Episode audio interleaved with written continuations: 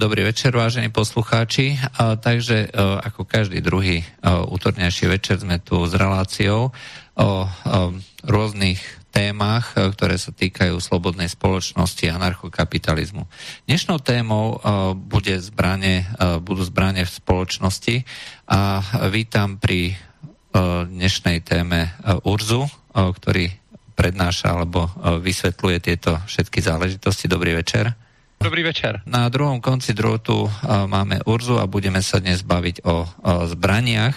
A na začiatok si povieme tie technické informácie. Môžete nám volať na číslo 0950 724 963, písať na adresu uh, slo- studiozavinaslobodnyvysiaľ.sk alebo uh, posielať maily respektíve otázky cez formulár na stránke www.slobodnyvysiaľ.sk. Tak to by bolo hneď uh, na začiatok. Uh, ja sa len spýtam, v roku 2016 uh, Európska únia pod zámienkou toho, že chce regulovať zvýšiť bezpečnosť občanov a obyvateľov, tak spustila iniciatívu, na základe ktorej sa veľmi výrazným spôsobom mali alebo majú obmedziť držanie zbraní. Ako, ako by ste to komentovali? No, já si především myslím, že vůbec jakékoliv uh, regulace zbraní jsou spíš nějaká hysterická a módní záležitost z toho důvodu, že ono, co je to vůbec zbraň? Zbraň je nějaký nástroj, který zlepšuje naše šance v boji. A ten zbraň, ta zbraň teda může být úplně cokoliv. Zbraní může být klacek, kámen, nůž, meč, pistole, tank, prostě cokoliv takového. A ohledně palných zbraní, tady máme takovou hysterii a ačkoliv dřív bylo úplně běžný, že ty zbraně byly naprosto neregulovaný, jo, takže ještě to není víceméně ani 100 let, co byly místa na světě. Já nevím, třeba ve Spojených státech až do roku 34 byly palné zbraně úplně neregulované, což znamená, že člověk si mohl poštou objednat kulomet a tomu ještě nemuselo být ani 18. No, jo. Může, může vás prerušiť, máme telefon. O, ne, no, takže skúsime o, poslucháča. Uh, dobrý večer, počujeme sa? Dobrý večer, počujeme sa. Dobrý večer. Áno. Dobrý večer. Ja by som sa chcela spýtať um, takú jednu otázku, pri tom sa mi poslúkať z Bratislavy. Um, nedávno uh, som zachytila, že v Českej republike, teda v Prahe, sa stal uh, taký incident, kde uh, skupinka zahraničných turistov napadli uh, jednoho, jedného um, pracovníka reštaurácie, uh, kde vlastne ten pracovník reštaurácie alebo teda čašník upozornil tú skupinku, že nemôžu konzumovať uh, vlastne, uh, vlastne nápoje v, v reštaurácii. A moja otázka teraz znie, uh, čo by sa stalo v prípade, že by práve táto skupinka, napríklad uh, tých turistov, by použila zbraň proti tomu um, čašníkovi, a, a ten čašník by sa proti tým, tejto skupinke bránil uh, tiež uh, napríklad zbraňou, že by napríklad vystrelil. Ako legálne a, držanou zbraňou, tak. Áno, presne tak. A ako by ste to teda hodnotili, alebo aký je váš teda celkový názor, keď uh, si porovnáte túto situáciu, čo sa stalo teraz nedávno v Prahe, uh, s možnosťou teda legálne držať tú, zbraň, keď teraz práve máme nejaké obmedzenia z, z Európskej únie, tak by nás zaujímal taký váš trošku odbornější názor možná. No, já si hlavně myslím, že ono je třeba se zamyslet nad tím, jaká je šance, že by k takovému konfliktu vůbec došlo, kdyby celkem všichni nosili zbraň a včetně těch útočníků by všichni věděli, že ten číšník a všichni lidi okolo ty zbraně mají, jo? Já si Aha. hlavně myslím, že k takovýhle potyčce by nejspíš vůbec nedošlo, protože jedna věc je, když vy víte, že nikdo není ozbrojen, což znamená, že za někým přijdete, můžete ho začít mlátit, on pravděpodobně netasí, takže eh, se vám nic nestane. Na druhou stranu, když by bylo úplně běžný, že 99% lidí má u sebe zbraň kopalnou, tak ta skupinka vůbec pochybuju, že by začala na toho číšníka takhle útočit, protože nejenom, že on by se jim mohl bránit, ale myslím si, že i všichni okolo by se jim mohli bránit. A on je rozdíl mezi tím, když si řeknete, OK, někdo mě naštval, tak ho jdu zmátit a co tím riskuju, no třeba to, že mě někdo taky zmátí a třeba ani to ne. a je rozdíl mezi tím, když tasíte a začnete po někom střílet, jo. A v takové chvíli, v takovou chvíli vám jde prostě o život. A domnívám se, že jednak by to mnohem méně lidí vůbec něco takového jako udělalo, a jednak no, ty lidi, to, to malý pro... Ano? A počívám vás, ano. No a to malý procento lidí, kteří by něco takového přece jenom udělali, uh, tak si myslím, že oni by neměli moc dlouhýho života v té společnosti. Což znamená, že ty úplně největší magoři by se nechali někde zastřelit a všichni aspoň trochu normální lidi by to prostě neudělali. Mm. Čiže tohle si myslím, a... že bude ten hlavní rozdíl v ozbrojené společnosti a neozbrojený. Mm. Hm, to je všetko? No, ne... A to je zatím všetko. Děkuji vám. Dobré, děkuji za zavolání. Tak se mějte krásně, nashledanou. No, ano? No, abych se k tomu vrátil zpátky. Uh, mluvil jsem o tom, že zbraní může být vlastně cokoliv a byly časy, třeba ještě před, jako až v roce 1934 přišly regulace v Americe, Eh, na zbraně a předtím mohl mít kdokoliv jako cokoliv, včetně jako artilerie nebo tak, tak dále. Takže uh, prostě něco takového, ta společnost fungovala úplně normálně, lidi tam byli, lidi tam byli ozbrojení, a já se pak časem určitě dostanu ještě k nějakým statistikám. Zdaleka to není tak, jak se běžně říká, že v momentě, kdy budou ty lidi ozbrojení, tak se, tak se všichni postřílí, k tomu se dostaneme, k tomu se dostaneme časem. Každopádně ta poenta je, že prostě některé ty zbraně jsou jenom efektivnější než jiný, což znamená, že palná zbraň je určitě efektivnější než třeba nůž nebo kámen, ale o co jde? Já můžu zabíjet i tím nožem a i tím kamenem, zvládnu to sice trochu méně efektivně, ale když někoho chci zabít, tak to prostě udělat můžu, jo. Jenom jde o to, že potom bych nes následky a někdo mě dopadne a budu za to pikat. Ale já vlastně, a to, to je strašně zajímavé si uvědomit, já úplně každého člověka, který se okolo mě vyskytuje, můžu zabít, když nebudu hledět na následky, jo? když mi bude jedno, že mě pak třeba zavřou. Tak já můžu jít a úplně všechny můžu zabít, jako každý můžu zabít, já nevím, šéfa v práci, můžu zabít svoje kamarády, můžu zabít svoji rodinu, můžu zabít úplně kohokoliv a nepotřebuju na to palnou zbraň. Jo? Kohokoliv si ze svého okolí určím, toho můžu zabít a můžu to udělat naprosto spolehlivě. prostě k němu přijdu, když nebude dávat pozor třeba ze zadu a můžu propíchnout nožem zbraní, kterou nikdo nereguluje. Přesto tohle to lidi většinou nedělají a nedělají to ze dvou důvodů. Jednak protože není moc dobrý se mezi sebou takhle vraždit a jednak protože z toho potom plynou nějaký následky.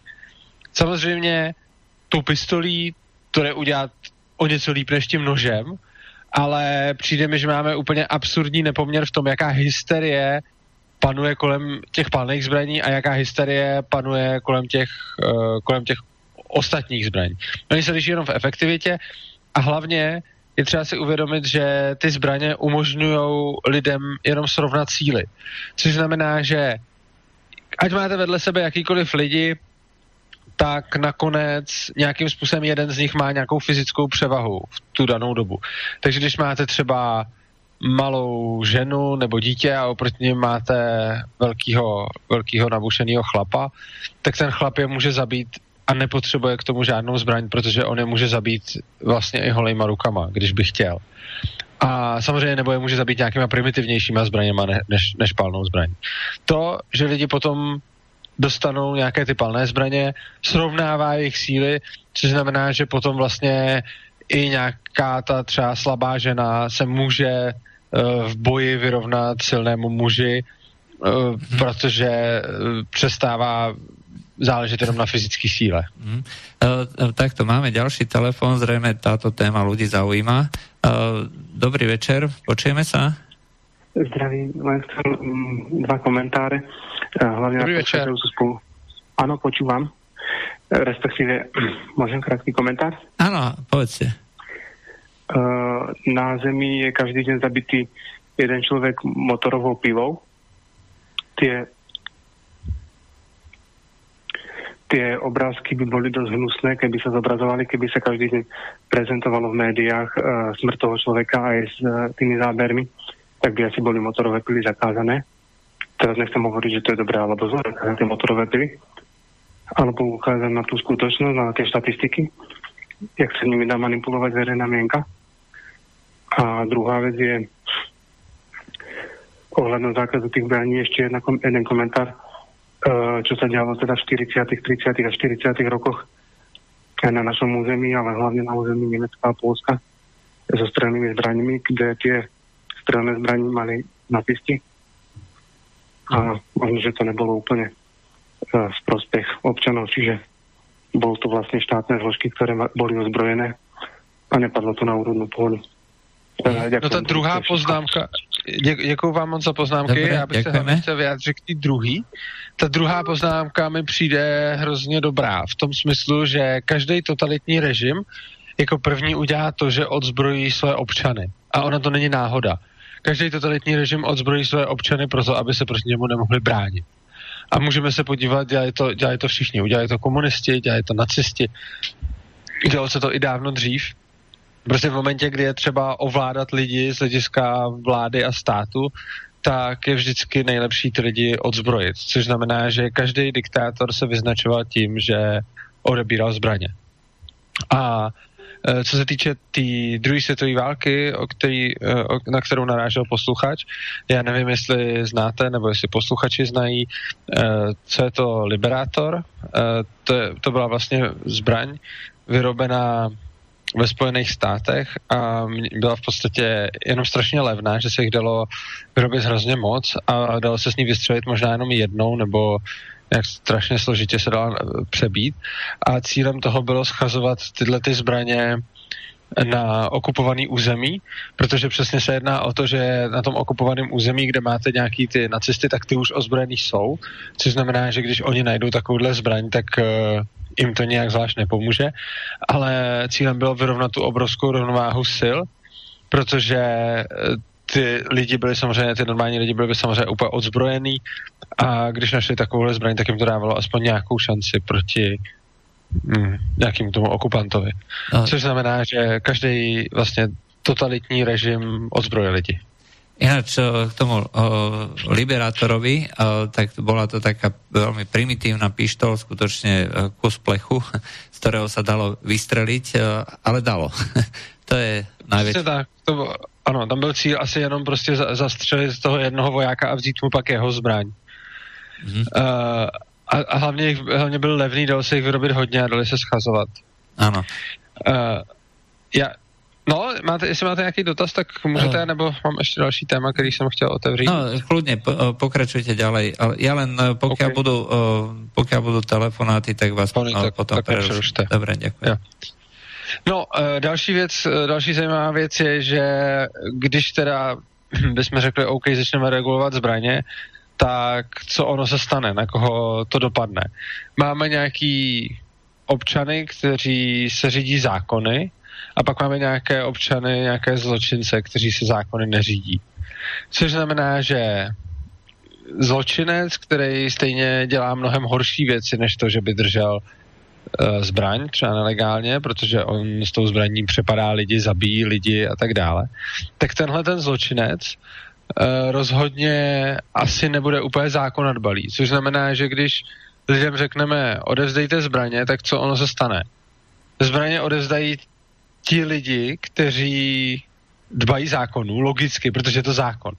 Takže ty, kteří poslouchají zákony, půjdou a odevzdají zbraně, ale ty zločinci ty zbraně stejně neodevzdají. Což znamená, že zákaz zbraní v podstatě je dost paradoxní v tom, že vy říkáte, nesmíte mít zbraně, akorát, že říkáte to zákonem. A říkáte to kvůli lidem, kteří zákony nerespektují. Což víceméně znamená, že vy předpokládáte, že ten zločinec, kvůli kterému to děláte, bude zrovna v tomhle tom poslouchat zákon, ačkoliv v, v jiných otázkách na ten zákon kašle. Jo, rozumíme si, že, že prostě ten, že, že ten zločinec, když stejně jde vykrádat pumpu a podobně, tak mu hrozí mnohem víc, než jenom za to, že nedrží tu zbraň.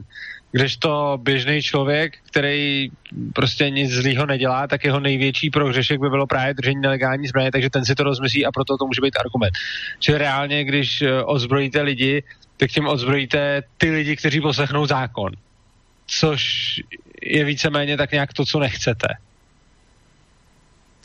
No, áno, presne tak. Takže uh, budeme mať uh, tých zločincov, ktorí naraz dostanú pred sebou ako keby stádo vlkov, je dostane pred sebou stádo oviec, ktoré nie je nejakým spôsobom chránené.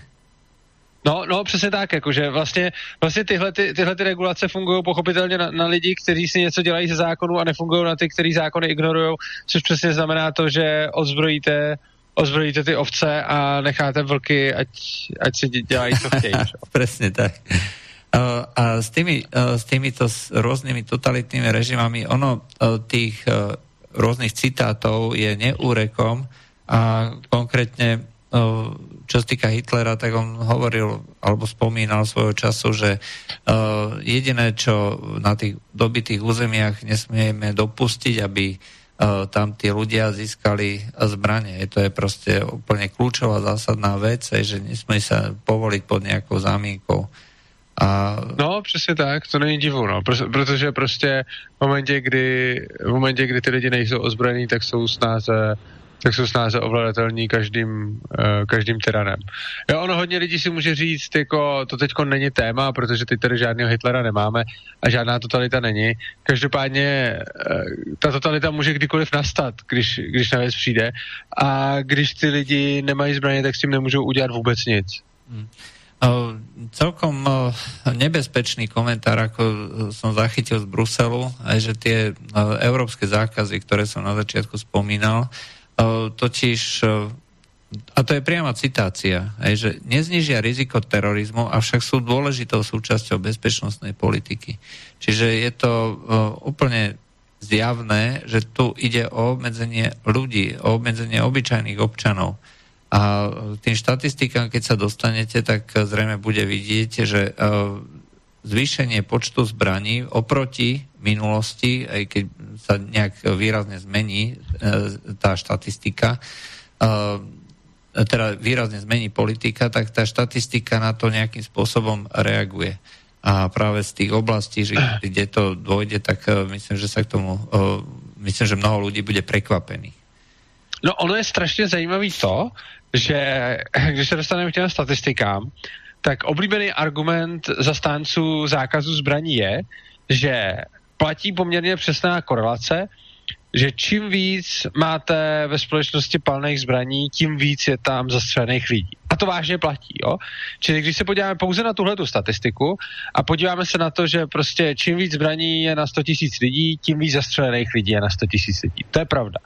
Akorát, že je to ukázka chybný interpretace těch dat, protože nás by nemělo až tak, ono není až tak překvapivý, že čím více zbraní, tím více zastřelených. Nás by mělo daleko víc zajímat, kolik je tam vražd celkem. Jo, protože pochopitelně, když máte lidi, kteří uh, ty, mají palné zbraně, no tak se střílí a když ty palné zbraně nemají, no tak se bodají, škrtí, topí, umlacují a podobně. Což potom reálně znamená, že když se podíváte na jako statistiku vražd a palných zbraní, tak tam už, uh, tam už to zdaleka není Eh, v, eh, tam už to zdaleka není v takovéhle poměru a ne, nedalo by se říct, že eh, čím víc zbraní, tím méně vraž, že by to přímo takhle platilo, ale docela to tak platí a rozhodně tam neplatí, jako když se podíváme na ten graf, to je škoda, že já jsem ho vlastně, já jsem ho posílal minule, nevím, jestli jste to zveřejnili. No, ano, zverej, to zveřejnili je, je to zveřejněné a právě to a, posluchači chválili. Ano.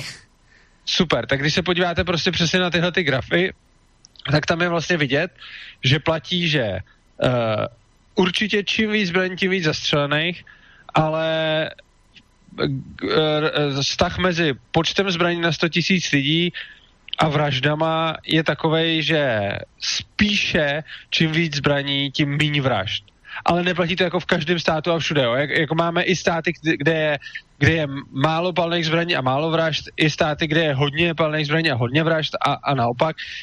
Jako všechny ty kombinace existují, ale když si dáme všechny ty země do grafu, tak tam to vychází uh, lehce ve prospěch toho, že čím víc uh, palných zbraní, tím méně vražd. Jo, což je, což je rozhodně, což je rozhodně jako zajímavý poznatek. A krásný data potom máme ze Spojených států a tam vidíme, uh, oni to mapuju nějak od roku prostě 1970 až, až do teď. A jsou tam vidět, kolik je, střelnej, kolik je palných zbraní, kolik je vražd a sebevražd. Tak vidíme, že co se týče eh, vražd a sebevražd, tak uh, není pravda, že by Takhle, sebevraždy jsou asi tak furt stejný. Sice sebevraždy palnou zbraní se zvyšují čím více palných zbraní. To dává smysl. Což znamená, že čím víc máte palných zbraní mezi lidma, tím víc lidí spáchá sebevraždu zastřelením. Ale neplatí, že čím víc máte palných zbraní mezi lidma, tím víc lidí spáchá sebevraždu celkem. Oni jenom, když tu palnou zbraň nemají, tak se jdou třeba oběsit nebo, nebo něco jiného.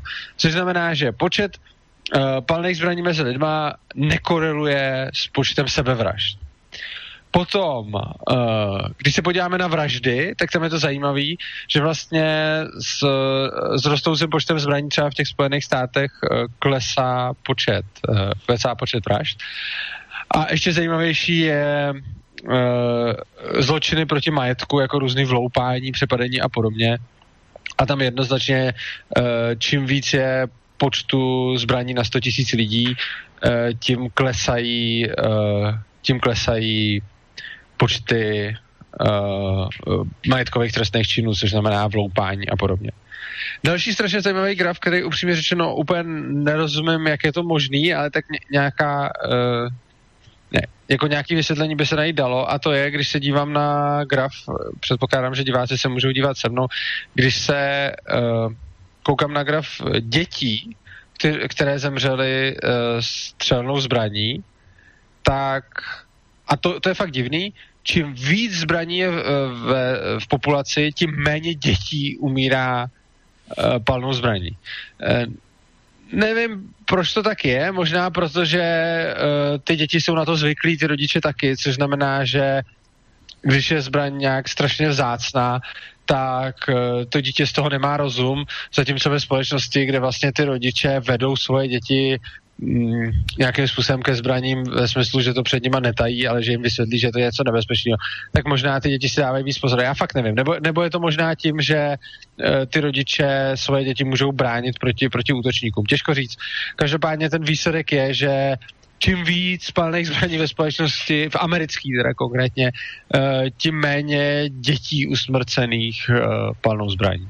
No, e, čo sa týka tých nejakých náhodných alebo iných takýchto udalostí, ja by som možno nejaké vysvetlenie moje vlastné, také logické, pretože vlastníctvo, všeobecné vlastníctvo strelnej zbrane vedie k zodpovednosti. Aj to znamená, všetci vedia, že je to fakt nástroj, pomocou ktorého sa dajú robiť nebezpečné veci relatívne jednoducho aj tak e, sa k tomu aj takýmto spôsobom stávajú a viac menej každý rodič v prvom rade chce, aby jeho deti boli v bezpečí a to súvisí aj s tým, ako sa prezentuje svet. Každý rodič vie, že musí ukázať tomu dieťaťu, že toto je ostré, toto je, e, toto je e, nebezpečné, toto je horúce, dajme tomu. A toto je zrejme súčasť tej výchovy. Mm, to, to, to, asi jo, no. Uh, Další zajímavá, další zajímavá statistika taky ze Spojených států je porovnání, uh, kolik lidí se zbraň, kolik je vražd se zbraněma a kolik lidí se ubrání zbraní uh, životu ohrožujícímu zločinu. Jo? A je strašně zajímavý, že uh, ve Spojených státech je zavražděno zbraněmi jako několik tisíc lidí ročně a ale 400 tisíc lidí, nebo 400 tisíc použití zbraně proti život ohrožujícímu zločinu.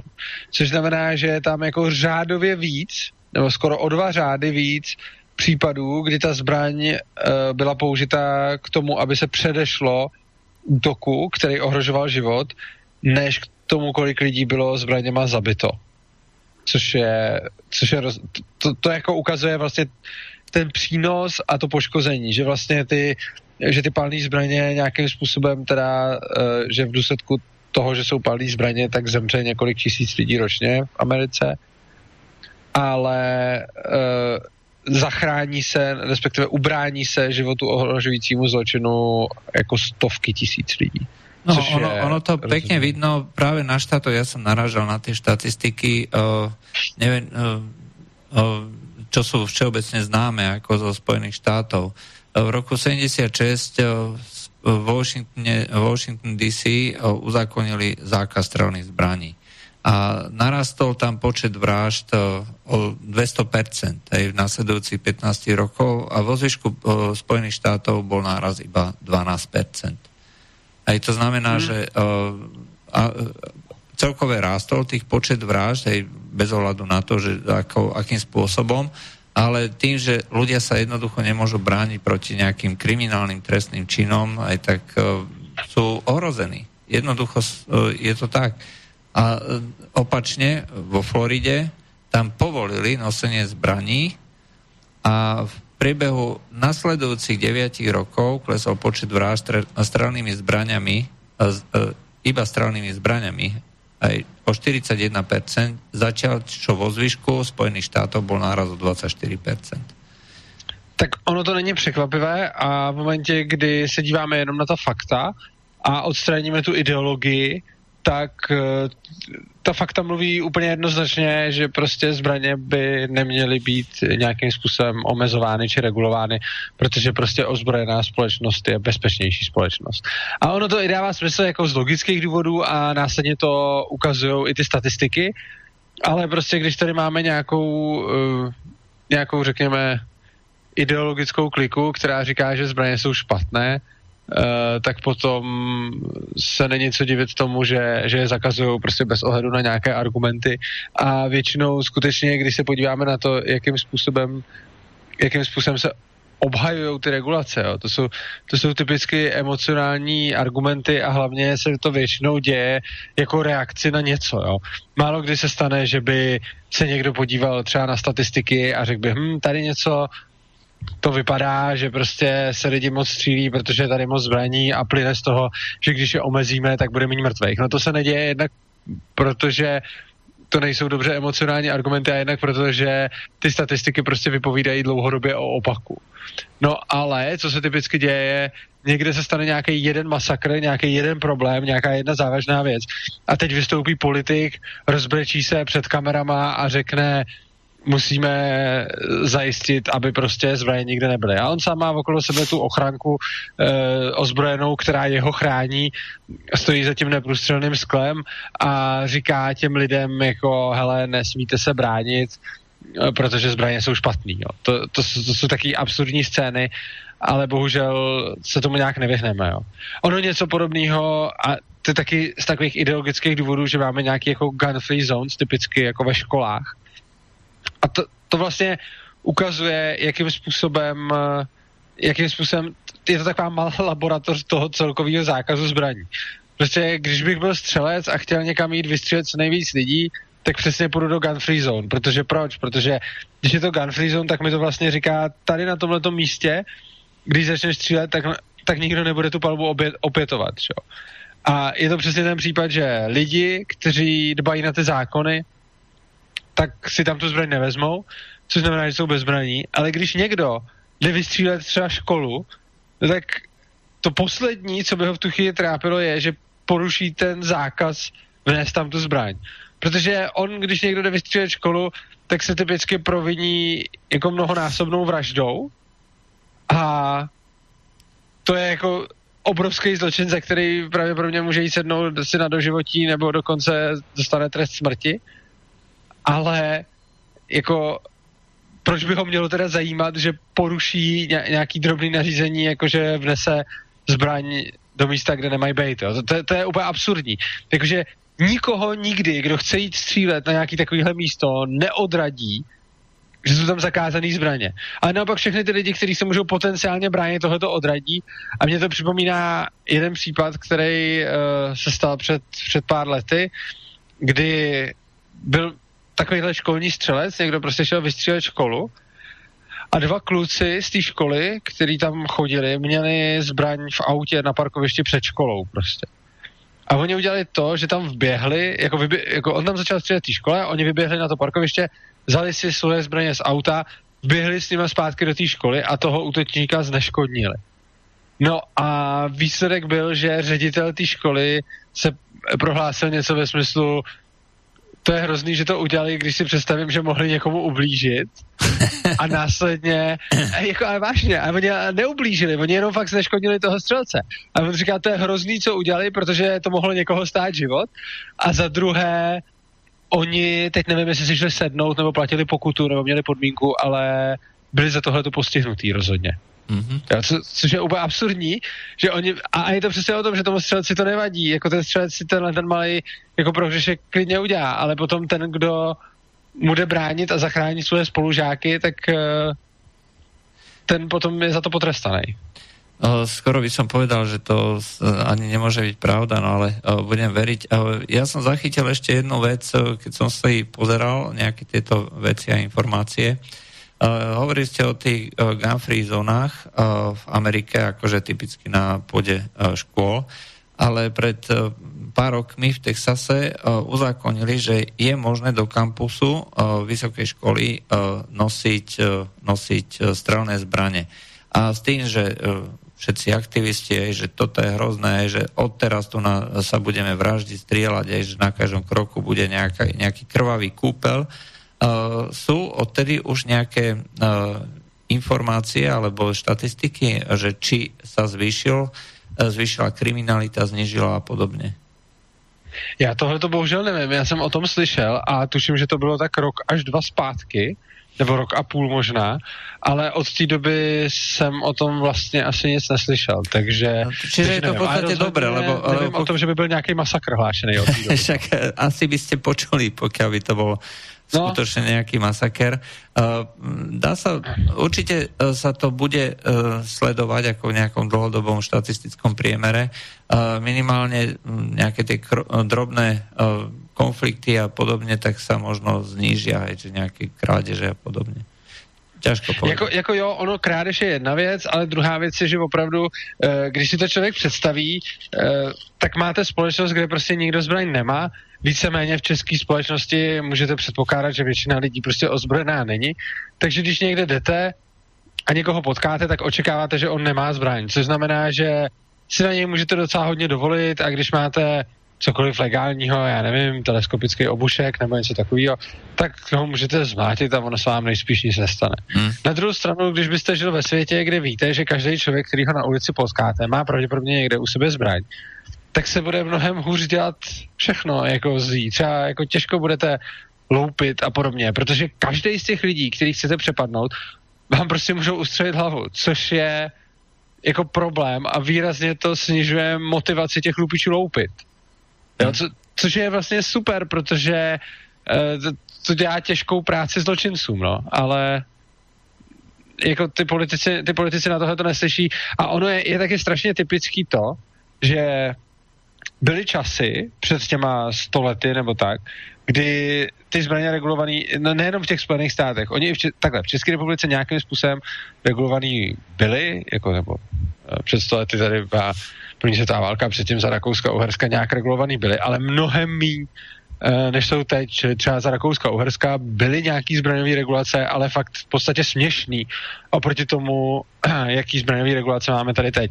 Takže i tehdy, když se mluví o Rakousku Uhersku a často se mluví o tom, jak to bylo strašně jako hrozný režim pro nás, tak uh, ta svoboda držet ty zbraně byla mnohem vyšší než teď a taky, se ne, taky to ne, nepůsobilo žádný problém. A obecně prostě v těch společnostech, kde byly ty zbraně neregulované, nedocházelo k ničemu tak hroznému, co si představujeme, že by docházelo, ale vy potom těm lidem ty zbraně vezmete a začnete jim dlouhodobě tvrdit, lidi se tady nestřílejí jenom proto, že nemají ty zbraně. A když jim tohle to několik generací hustíte do hlavy, tak oni už tomu potom začnou věřit.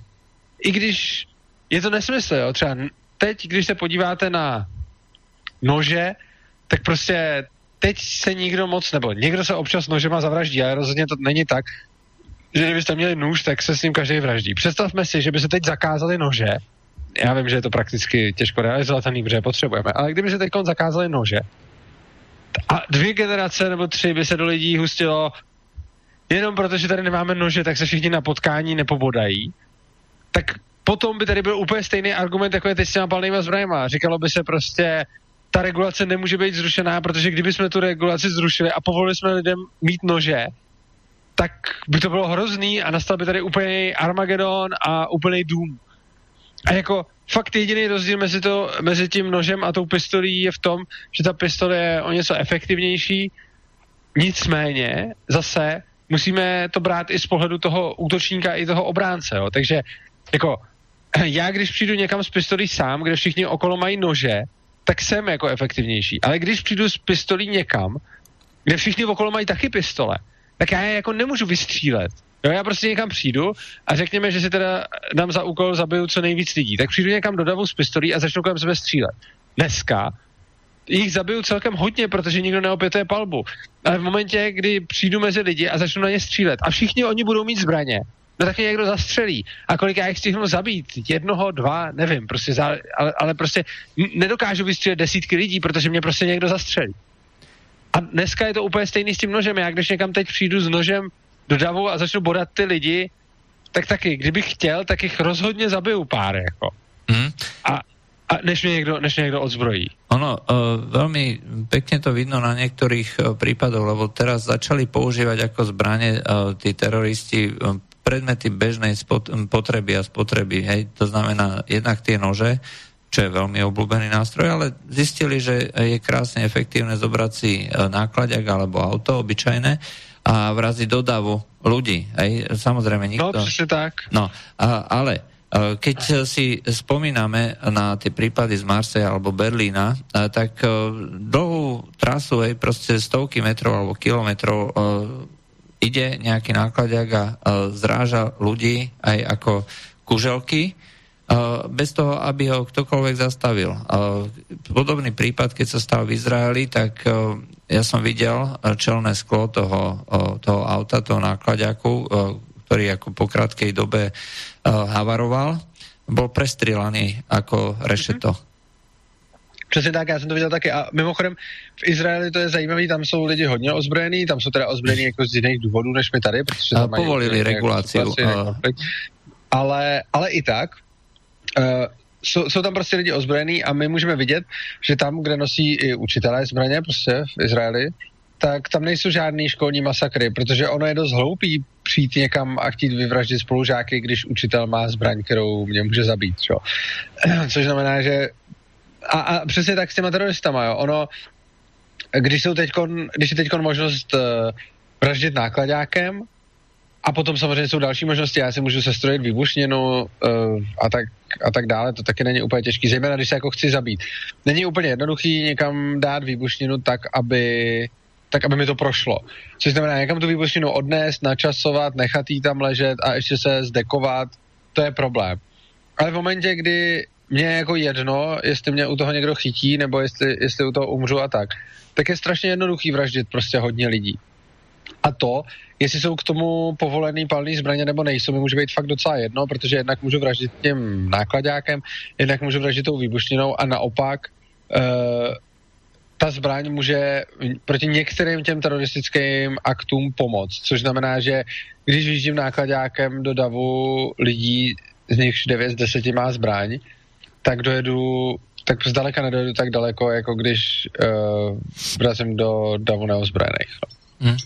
Uh, otázku, poslal, uh, Martin nám poslal otázku, uh, či poznáte Davida Karáska z Lexu alebo jeho uh, blogy a uh, tu nám uvádza jednu myšlienku, zaujímavú myšlienku, že hlavnými faktormi, ktoré určujú mieru kriminality v zemi sú ekonomické, uh, sociálne a kultúrne a preto majú štáty, v ktorých sú tieto podmienky priaznivé, nízku kriminalitu, či už je ich ozbrojenosť vysoká, uvádza Švajčiarsko, alebo nízka, uvádza Japonsko.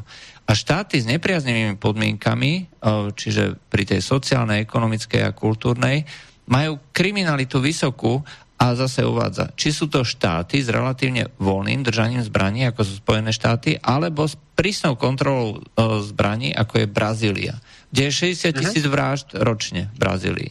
Jo, uh, já s tím zase souhlasím, tak pana Karáska znám, respektive zběžně ho znám, byl například na mojí přednášce anarchokapitalismu o zbraních a několikrát jsem s tím diskutoval osobně, několikrát online, takže vím, o koho se jedná. A s těma závěrama, který píše posluchač, samozřejmě souhlasím, má pravdu. A proto jsem taky říkal, když jsem tady mluvil o těch statistikách, tak jsem mluvil o tom, že čím víc zbraní, tím více zastřelených, ale když jsem mluvil o tom, že neřekl jsem přímo, že čím víc zbraní, tím méně vražd, protože je to, řekněme, sporný. Je, jako trošičku tam ta korelace platí, ale jak říká posluchač, určitě tam jsou jiný vlivy, kteří mají mnohem jako výraznější dopad než ty zbraně. Takže rozhodně, co my můžeme říct, je, že vlastnictví palných zbraní nezhoršuje situaci ohledně vražd, protože vidíme, že je tam trošičku opačná závislost, což znamená, že čím víc zbraní, tím většinou méně vražd, ale jak říkám, není to jako stoprocentní a existují tam výchylky na všechny strany. O tom jsem mluvil a znázorně to ten graf, který jsem, který jsem vám posílal. Takže lehce tam platí vlastně určitá závislost ale ne tak zásadně a proto si myslím, že uh, budou prostě jiný vlivy, který to ovlivňují víc a ten vliv těch zbraní bude jako ne, že by nebyl vůbec, ale bude jako marginální. Což znamená, že přesně jak říká posluchač, budete mít, a to už jsem tady říkal taky, budete mít země, kde je hodně zbraní a tyhle ty země budou mít hodně i málo vražd a najdete ale taky země, kde bude málo zbraní a tam bude hodně i málo vražd. A ono to dává i smysl, protože eh, když žijete v zemi, kde se máte vlastně dobře, eh, máte dostatek jídla, dostatek tepla, máte své bydlení, máte své auto, rodinu, asi tak nějak v pohodě, tak máte mnohem menší motivaci riskovat vlastně všechno a riskovat celý svůj život a riskovat, že vás někdo zabije pro, pro co? Abyste měli druhý auto nebo, nebo tak. Jo. Takže prostě obecně, když uh, se máte dobře, tak se vám nechce riskovat, že, se, že, že prostě třeba vás někdo zastřelí nebo, nebo něco takového. Ale když se máte špatně a když vám hladoví děti a když uh, fakt nemáte nic a když nevíte, co budete dělat druhý den a nemáte ani teplou vodu a když onemocníte, tak možná umřete, protože neseženete antibiotika a tak dále, tak v takovéhle chvíli vlastně neriskujete zdaleka tolik. Což znamená, že když má člověk eh, dům, celkem zajištěný děti, rodinu a všechno, tak eh, jít někam někomu přepadnout, aby eh, si mohl prodloužit dovolenou o dva dny, je, je jako strašně velký risk a dostane z to relativně málo.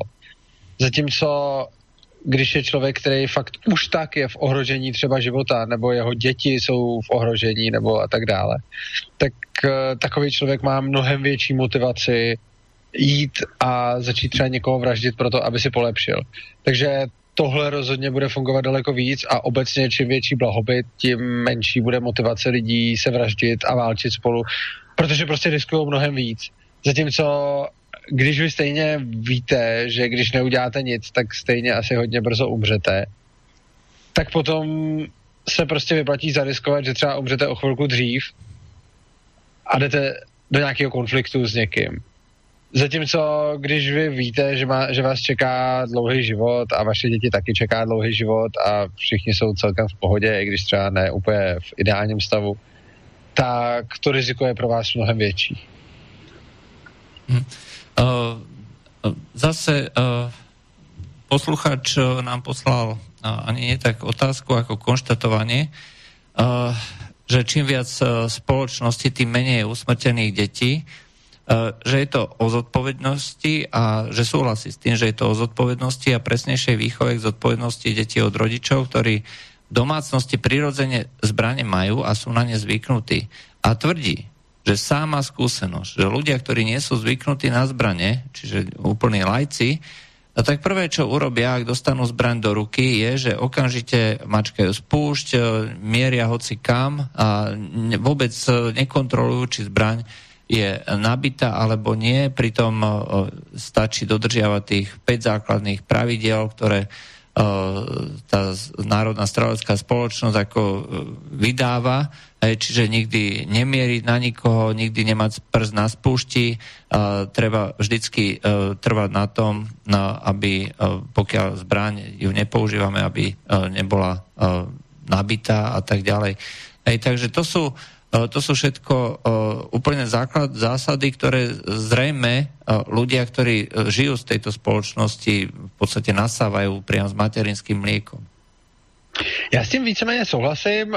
Překvapuje mě to z toho důvodu, že to je i v absolutních číslech. Takže co dává úplně totální smysl je, čím víc zbraní bude ve společnosti a čím víc na to budou lidi zvyklí, tím méně tam bude nehod v poměru k počtu těch zbraní. Tohle to by mi dávalo smysl. Co mě překvapuje je, že i když roste absolutní počet zbraní ve společnosti, tak klesá absolutní počet těch těch dětských smrtí, jo, s nima, což je, jako samozřejmě to bude mít tohle, pravděpodobně tohleto zdůvodnění, který posílá ten posluchač, ale je vlastně známý, je, je vlastně zvláštní, že když uh, počet zbraní vzroste o třetinu, tak může, tak počet tady dětských smrtí spadnul asi na třetinu, jo, což, nebo jak, to, no, asi tak, no, na, necelou, na, na něco víc než třetinu.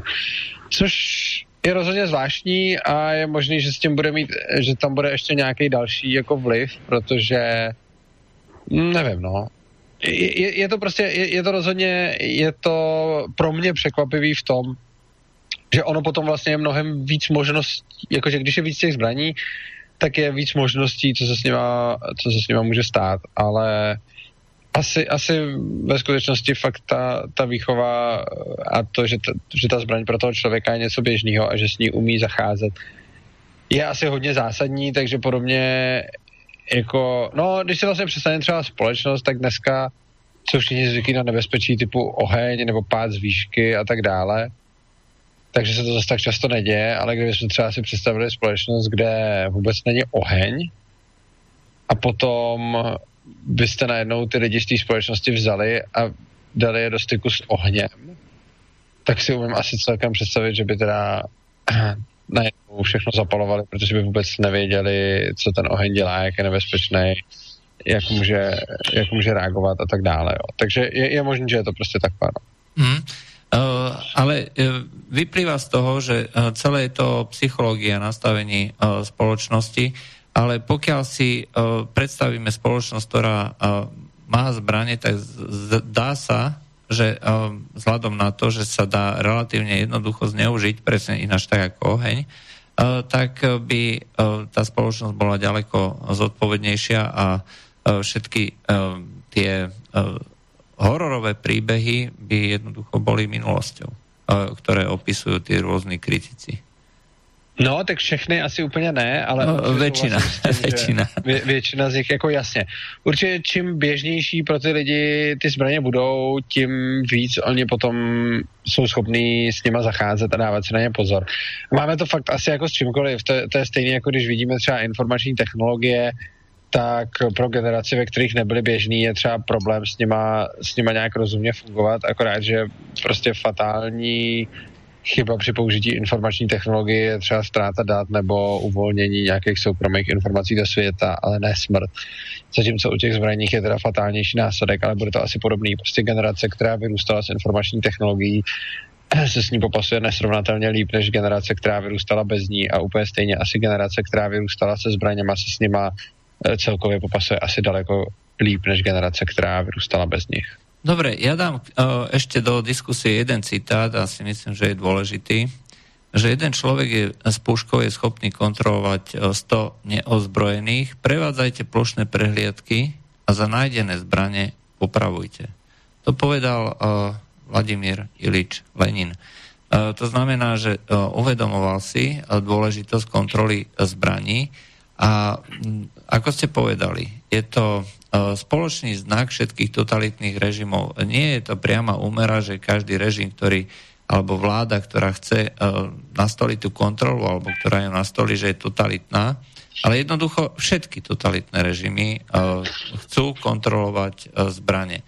A preto je akákoľvek snaha o kontrolu, ľubovolnú kontrolu zbraní, si myslím, že je nebezpečná. Ľudia by sa mali pýtať, či nedochádza ku ohrozeniu ich uh, slobod. Ono, každá regulácia je ohrozenie slobod. Ale či... Uh, Rozhodně. Či... Určitě ano. A jak říkáte správně, každá totalita zabavuje lidem zbraně, ale ne každý režim, který zabavuje zbraně, zbraně je totalitní, protože ono těch důvodů k zabavení zbraní může být vlastně víc. Konkrétně důvod k zabavení zbraní často může být vlastně, že to ty lidi myslí dobře. Jo? A myslím si, že to je případ třeba současné Evropské unie a vlastně do jistý míry. Jako třeba v České republice máme dost dobrý zbraňový zákon a Evropská unie nám teď do něj trošku se snaží hodit vidle. Každopádně uh, je fakt, že nemyslím si, že by Evropská unie brala lidem zbraně proto, že by je chtěla jako násilím teď uh, ovládat jako totalitní režim. Myslím si, že Evropská unie třeba zrovna bere lidem zbraně, protože se to dostalo do takového moderního diskurzu, že je to teď jako cool a že je vlastně taková, takový to odmítání zbraní automatický je vlastně strašně moderní záležitostí. A já si myslím, že, no, já si myslím, že uh, tam, tam není jakoby nějaká zlá motivace, nebo, nebo že, by, že by nás chtěli cíleně poškodit. Já si prostě myslím, že jsou to lidi, kteří si skutečně myslí, že tím pomáhají. A protože jsou to často lidi emocionální, tak oni se nekoukají na ty statistiky, neřešejí ty čísla, ale jenom prostě někde vidí masakr a řeknou, tak teď musím udělat všechno, aby se to znova už neopakovalo, ale bohužel to neudělají tak, že by si udělali teda nějakou analýzu toho, proč se to stalo, jak tomu zabránit, jak moc se to stává a tak. Ale snaží se panicky prostě hlavně zregulovat, zregulovat, zregulovat, aby už se to nestávalo. A když se to tím víc začne stávat dál, tak oni na to reagují přesně opačně, než by měli, což znamená dalšíma regulacema. A je to takový to že oni se snaží vlastně o takový ten ideální svět, aby se to nikdy už nestalo. Což znamená, že oni to zakážou a nějak doufají, že už se to nikdy nestane a až se to znova stane, tak zase vymyslejí nějakou další, nějaký další opatření, aby se to už nikdy nestalo a podobně. Ano, další regulace, to, další, další, další. přesně tak. A to, to, je, to je jako nereálný si myslet, že už se to nikdy nestane. Ono prostě bohužel se to bude stávat vždycky, protože vždycky se najde nějaký magor, který půjde a začne, začne střílet lidi, to je prostě smutná pravda. Nebo nejenom střílet, když nebude mít zbraň, tak začne přejíždět autem, nebo je vyhodí do povětří, nebo cokoliv takového. Takže myslím si, že nejde zabránit tomu, aby se prostě tragédie občas stávaly, ale jde zminimalizovat jejich výskyt. A nemyslím si, že bychom jakože reali, že realistickým cílem je říct, už se nikdy nestane žádná tragédie. Myslím si, že realistickým cílem je říct, tragédie se občas stanou a my bychom se měli snažit je zminimalizovat a případně umožnit lidem, aby se proti něm bránili, když už se stanou. Jo? Na základě Protože, statistických dát, by som to takto povedal. Třeba taky i statistických dát, i logických úvah a tak dále. Ale často eh, tihle regulátoři se prostě snaží jako ať se to už nikdy nestane, což znamená, zničíme všechny zbraně a ono už se to nikdy nestane. Ale ono jim to nikdy takhle přesně nevíde, což znamená, že ono se to vždycky stane a jako vždycky se to stane znova, protože žádná ta regulace nebude dokonalá. A potom akorát bude ten problém, že když se to znova stane, tak tam nebudou lidi, kteří se tomu můžou bránit. Zatímco kdyby to nechali být a neregulovali, tak ono se to stejně někdy stane, ale až se to stane, tak eh, na tom místě budou lidi, kteří budou třeba schopní a připraveni se bránit. Ešte jednu, ja mám také dve myšlienky.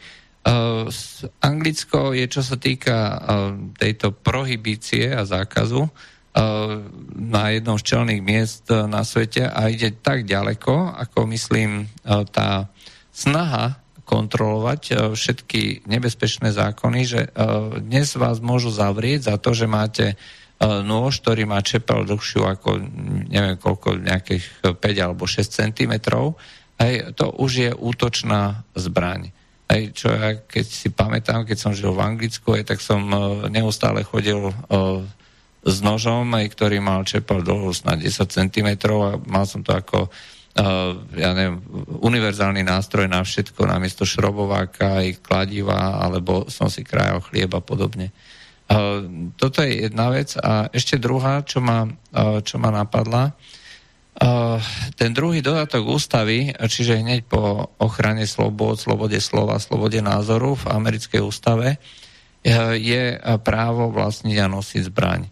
A priamo sa tam píše, že to nie je kvôli uh, nejakému ohrozeniu uh, alebo zabezpečeniu vlastnej bezpečnosti, ale uh, kvôli tomu, aby uh, sa uh, spoločnosť, aby sa zabránilo preventívne získať moc spoločnosti nejakým tyranom. No, tak ty otcové zakladatelé v tomhle věděli, co dělali, což znamená, že oni si moc dobře uvědomovali, jak jako, jak zásadní je mít možnost se odzbrojit a že ono vlastně už to, že někdo někomu zakazuje ty zbraně, principiálně znamená, že ten, kdo to zakazuje, musí být silnější. Jo. Jako obecně zákazy zbraní způsobují, jako prohlubujou asymetrii sil. Protože nikdy nemůže slabší ozbrojovat silnějšího. To nedává smysl, protože on se ozbrojit nenechá. Což znamená, že vždycky silnější ozbroje slabšího. Což prakticky znamená, že každá regulace zbraní znamená prohloubení nerovnováhy sil, protože silnej říká slabšímu buď ještě slabší. Jo, to, to je jako první věc, s čímž, uh, s čímž mohli počítat. No a jak jste zmiňoval tu Anglii, no tak uh, jako Britové jsou ohledně, ohledně zbraní a, a zákonů a zbraňových regulací momentálně asi největší magoři v Evropě tam není zakázané jenom, uh, tam nejsou zakázané jenom ty nože s těma dalšíma čepelama, tam máte zakázaný, tuším, i dost dlouhý šroubovák a tak podobně. No aj všetko, čo má dlhšiu čepel, alebo uh, aj nejaké teleskopické obušky a podobně. To všetko jsou útočné zbraně. Všechno, prostě prakticky všechno, prakticky všechno je tam, prakticky všechno je tam zakázaný. A zajímavý zase je, že když se podíváte na tu statistiku, jak se to tam zakazovalo, tak eh, to přesně mělo ten efekt, že, že to nemělo žádný až negativní efekt. Rozhodně nedošlo k tomu, že by se to zakázalo a stalo se bezpečněji. Ono se to zakázalo, chvilinku se nedělo nic a pak, pak začalo být méně bezpečně. Jo. Takže to je taková smutná pravda, že ono se to přesně dalo čekat a nikdo to nečekal. A, a potom se to stalo přesně a stejně to k ničemu nebylo, protože nikdo si z toho nevzal po naučení. Jo. Tohle je strašná věc ohledně těch regulací a nových zákonů. Vy prostě, a to, to se netýká jenom zbraní, tohle je neuvěřitelný zákonný mor úplně všude a ze vším. Prosazuje se nějaký zákon a zdůvodňuje se, že ten zákon je proto, aby bylo bezpečnější něco. Teď se bavíme zrovna o zbraních, ale ono to platí úplně o čemkoliv. Prosadí se zákon a říká se, prosaďme tento zákon, aby, a teď bylo bezpečnější na silnici, méně lidí umíralo, aby nedocházelo k takovým a k takovým podvodům, nebo prostě něco. Nějaký oficiál, oficiální deklarace, proč mají zasáhnout do našich svobod a proč se má něco zregulovat. Teď ono se to ono se o tom diskutuje, někdo namítá, že je to blbost, někdo je teda toho zastáncem, oddiskutuje se to, prosadí se to a potom se za pár let zjistí, že to prostě objektivně měřitelně nemělo ten vliv, který to, být, který to mít mělo. Ale nikdy už se nedojde k tomu, že by se řeklo, OK, zavedli jsme tenhle ten zákon pro to, aby bylo bezpečnější prostě něco, ono se to nestalo, není bezpečněji, no tak ho zase zrušíme. Ne, to se nikdy nestane. Protože vždycky se zavede nějaký zákon, ono se to něčím zdůvodní, potom za pár let se podíváme, stalo se to, co se mělo stát, to, proč ten zákon byl zaveden? Ne, nestalo. No, ale zákon už zůstane a nikdo ho nezruší. A potom, když ten zákon už zůstane dostatečně dlouho a všichni jsou masírováni tím, že bez toho zákona by to všechno nefungovalo, tak všichni začnou věřit tomu, že ten zákon je teda nutný. A potom, kdykoliv někdo začne argumentovat, že dřív vlastně nutný nebyl, tak když už uplyne dostatek času, tak se řekne, no jo, ale tehdy dřív byla jiná doba No ale tak, tak, tak to přesně funguje, jo? že, že prostě uh, jsou úplně povolené zbraně, jsou nějakým způsobem uh, prostě nějaká míra vražd a podobně, pak ty zbraně zakážou, ono se, ono se nic nestane, uh, ničemu to nepomůže, ta regulace už zůstane, pak zůstane pár generací a pak se řekne, no jo, a to přece nepomohlo, no jo, a teď už je jiná doba, teď už to určitě pomáhá, přitom to nikdo nemůže vědět, protože ten stav už je jenom ten zregulovaný, jo. Takže no. to jsou taky absurdity, ale bohužel se s nima nedá asi nic moc dělat. No ale přece len existují štatistiky eh, právě z těch Spojených štátů, kde ty zmeny eh, privádzajú buď k horšiemu alebo lepšiemu. Uh, presne naopak, ako hovoria tí obhajcovia zákazu zbraní. Uh, ešte posledná otázka, lebo už nám končí čas. Uh, neviem, počuli ste o prípade, keď v Brazílii žena v, v civile zastrelila muža, ktorý tasil zbraň pred školou. A čo si o tom prípade myslí, myslíte, aj keď v Brazílii je situácia, že nie je tam regulované držanie zbraní, ale treba zaplatiť za licenciu, ktorá je tak drahá, že si to nikto nemôže dovoliť, takže trh je zaplavený, stá sa z toho nedostatkový to, respektíve lukratívny tovar, lebo zbranie je relatívne ľahko doviezť za lacné peniaze a predať draho aj pod, uh, na čierno. Takže Brazília má extrémne vysoké množstvo uh, vraž zbraň, uh, týmito zbraniami a je tam aj množstvo takýchto nelegálnych zbraní. Čo si o to myslíte? Mm, no já bohužel jsem o tom na tom případu neslyšel, takže já neznám hmm. žádný podrobnosti, takže se nejsem schopen nějak fundovaně vyjádřit, bohužel. No, tak e, v podstate to je, to je asi tak všetko, lebo po, e, vlastne už končíme. E, ešte poslucháč uvádzal nejaké zbranie, celkom zaujímavo to vyzerá, nejaká M16 v rúžovom prevedení, aby ladila s nejakou babikou Barbie a podobne. A, a s tým, že otec učí narábať dieťa s touto zbraňou. A myslím si, že z toho dieťaťa vyrastie zodpovedný človek. Môj názor to skrátka je.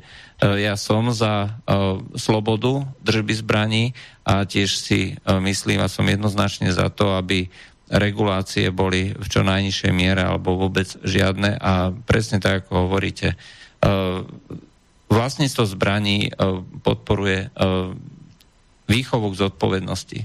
Nejak inak to ja, pomenovať.